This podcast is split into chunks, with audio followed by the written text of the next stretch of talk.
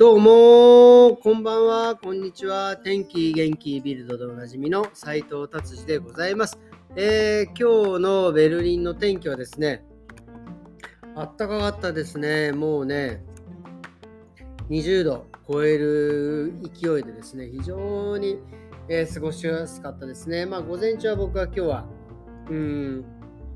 えー、リトルサイト1号とですね、えジムに行きましてですね、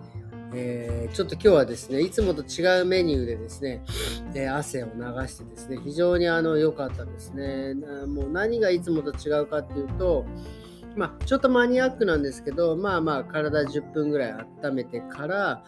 いつも大体ですね、全部の、まあ、筋トレの工程を終わってからストレッチとかするんですけど、今日はですね、初めにストレッチをね、したらですね、非常に良かった。なぜならですね、ストレッチするとですね、やっぱ可動域が増えるんですね。なのでですね、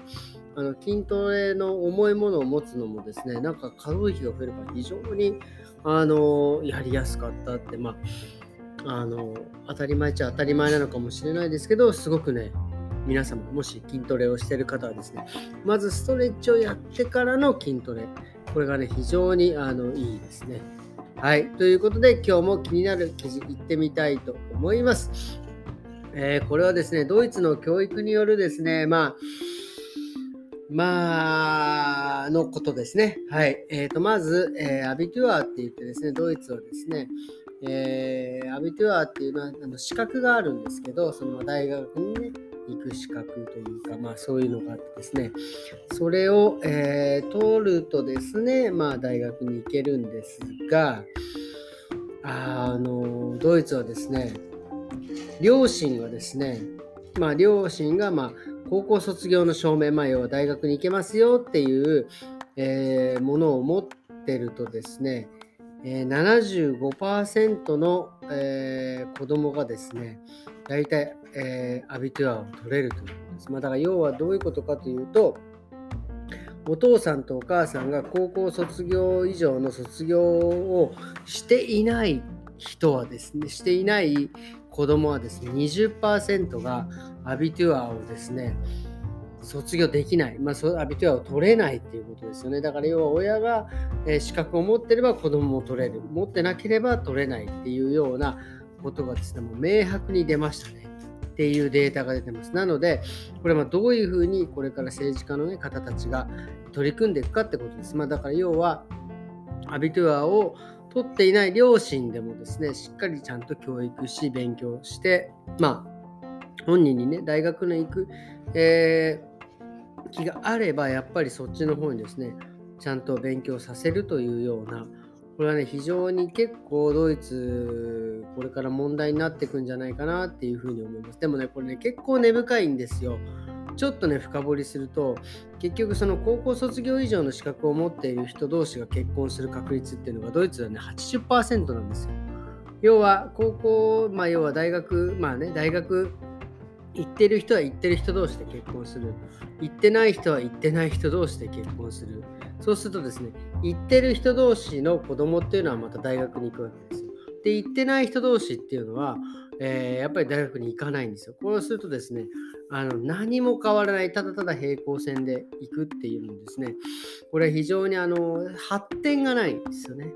うん、だからそう思うとな日本はすごいなと思います。僕なんかで、ね、大学行ってないですからね。で、まあ、うちの奥さん大学行ってます。なのでですね、こういう状況っていうのはですね、あのまあ、結構イレギュラー。で、それで子供が大学行く。まあ行かない。まあ、で、だからそういう、なんていうんですか、発展するところが、あの増えないっていうのはですね、これは良くないです。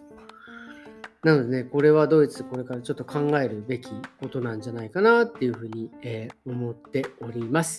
はい、じゃあ次行ってみたいと思います。次はね、本当にね、めちゃくちゃ腹立たしいニュースですね。あのね、もう YouTuber、まあ、これ日本でもそうだし、ドイツでも海外みんなそうなのもね、ちょっとやりすぎですよね。あのやっぱり再生回数をですね取りたいからいろんななんて激しいことするんですよ。でそれでまあ行っちゃいけないとこ行ったりとか壊しちゃいけない、えー、とことをしたり壊すやっちゃいけないことをやるもうね僕はやっぱ車が好きなので、これだけは本当に腹が立つんですけど、あのフェラーリをもちろんね、自分のお金で買いました。でそのフェラーリがですね、どれだけ耐久性があるかっていうのですね、もういろんなわけわかんねえ、なんか森の中突っ込んだりとかですね、え、いろんなもの投げつけるとか、で、車がですね、どこまで耐えられるか、もう、で、しまいにはですね、そのもう汚いものを投げて、えぶつけたその車にですね、まあ、あのケルヒャーって結構あの水蒸気でね綺麗にするやつがドイツであるんですけどそれでねどこまで綺麗になるかとかもう本当にもう信じられないですね。もう本当に僕はねもうまあもうこれあんまり言いたくないですけど本当に最悪です、うん、本当にでさらにですねまあ今書いてあるのがまあ結局こういうことをしてですねフェラーリをぐちゃぐちゃにしてでもその再生回数がですねえー、800万回ってもうとんでもない数字なんですけど、これでね、この車を買えるぐらいの利益が出るらしいんですよ。もうね、最悪ですよ。あの、なんていうのかな、なんかあの、うん、あの敬意がない、このね、やっぱり車を作る、作ってる人たち、ね、いろんなやっぱりデザイナーさんだったり技術者の人がいたりとか、で組み立てる人がいて LINE の人がいて、ね、そういう人がまあねどういう気持ちでこういうものを作っているかということをですね本当に本当に考えてもらいたい。マジでですねもう本当にもうあのちょっと罵倒したいぐらいの、え勢いですね腹が立っております。なのでですね僕はこの記事を見て非常に後悔しております。はいじゃあ次の記事いってみあもう記事ないんだ。終わりですね。えー、今日はですね、えー、もうねベルリンはですねドイツはですねそろそろもうアスパラガスの季節になってまいりました、えー、もうね白アスパラからグリーンアスパラまでね結構いろいろもう出ておりましてまあうちは先先先週か。えー、週末にですね、白アスパラを、えー、購入いたしましてね、で今日ね、僕はその白アスパラをさばきました。いや、あのね、結果から言うと非常に美味しかったっていうことなんですけど、これね、まあ、今日ね、どういう風にしたかっていうの、もう非常に言いたい。これはね、マジで良かったんで、これやってもらいたいですよ。まず、白アスパラね、もう筋が多いんで、めちゃくちゃそのピューラーであの 皮むくんですけどこれねこんなに細くなっていいのっていうぐらいまで僕ね言っていいと思います。これちょっとでもやっぱり筋とか残ってるとめっちゃストレスなんでさすがにねあのあの細くするったってシャーペンの芯ぐらいとかじゃないですよ。まあまあなんだどれぐらいかなもうほんとねえ直径2センチだったら1.5ぐらいまでは全然いっていいですね。もう細い。もうガンガン、でもね、先っぽ先っぽの穂の部分は別にやらなくていいから、あそこ筋ないんで。で、根元の部分はぶち切ってですね、それを切ってその皮をですね、えー、まあ、僕はねいつも大体フライパンでやるんですけどフライパンの中にお湯を沸かしてそこに砂糖と水とあとあの僕ねハイボールを飲むんですけどハイボールの時に入れるレモンの汁をギャーッと入れてですねでレモンの皮あじゃない、えー、その剥いたあ白アスパラガスを剥いた皮をべちゃっと入れてですねで沸かすでボコボコいった中にですねアスパラガスを入れるんですよね。で、これで入れてね、大体ね、あの、まあ、えー、6分、あの、もう沸騰したね、湯、もう、もう熱々の中にいて6分。まあ、たまにね、あの、まあ、フライパンなんでね、完全に浸かることがなかなかないので、こう、なんですか、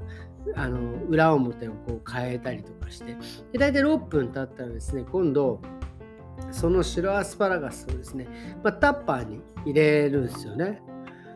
タッパーに入れて、その後、そのなんかフライパンに入ったその汁あるんじゃないですか。あれをですね、えー、こう、えー、こしてですね、えー、まあだから皮とかいろんなぐちゃぐちゃしたも入ってるんで、それを取って、でそのお湯だけを、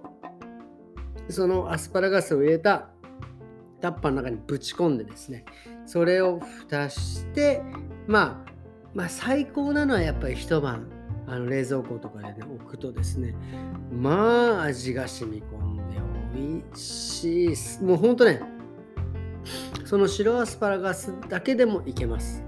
ただやっぱそれだのね、ちょっとね、まあなんか味気がないんで、今日はですね、僕はね、あの、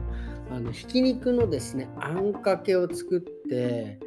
で、それに白アスパラをぶっかけて食べた。めちゃくちゃうまい、これ。でね、ちょっとね、ひき肉、今回ちょっとあの、あのちょっととろみが足んなかったんですけど、あれもうちょっとね、こうちょっととろとろにして、えー、食べたあのひきに、えーと、アシュラスパラにかけたんで美味しいんじゃないかなっていうふうにね、えー、思いますいやこれはね最高でした。なのでね今日はもう本当に言いたくて言いたくてしょうがなかったんでちょっと言わさせていただきました。ということですね白アスパラガスのえー、美味しい今日は食べ方でございました。えー、もうそろそろね、あの、案件来ないかな、気まぐれクックみたいな感じで。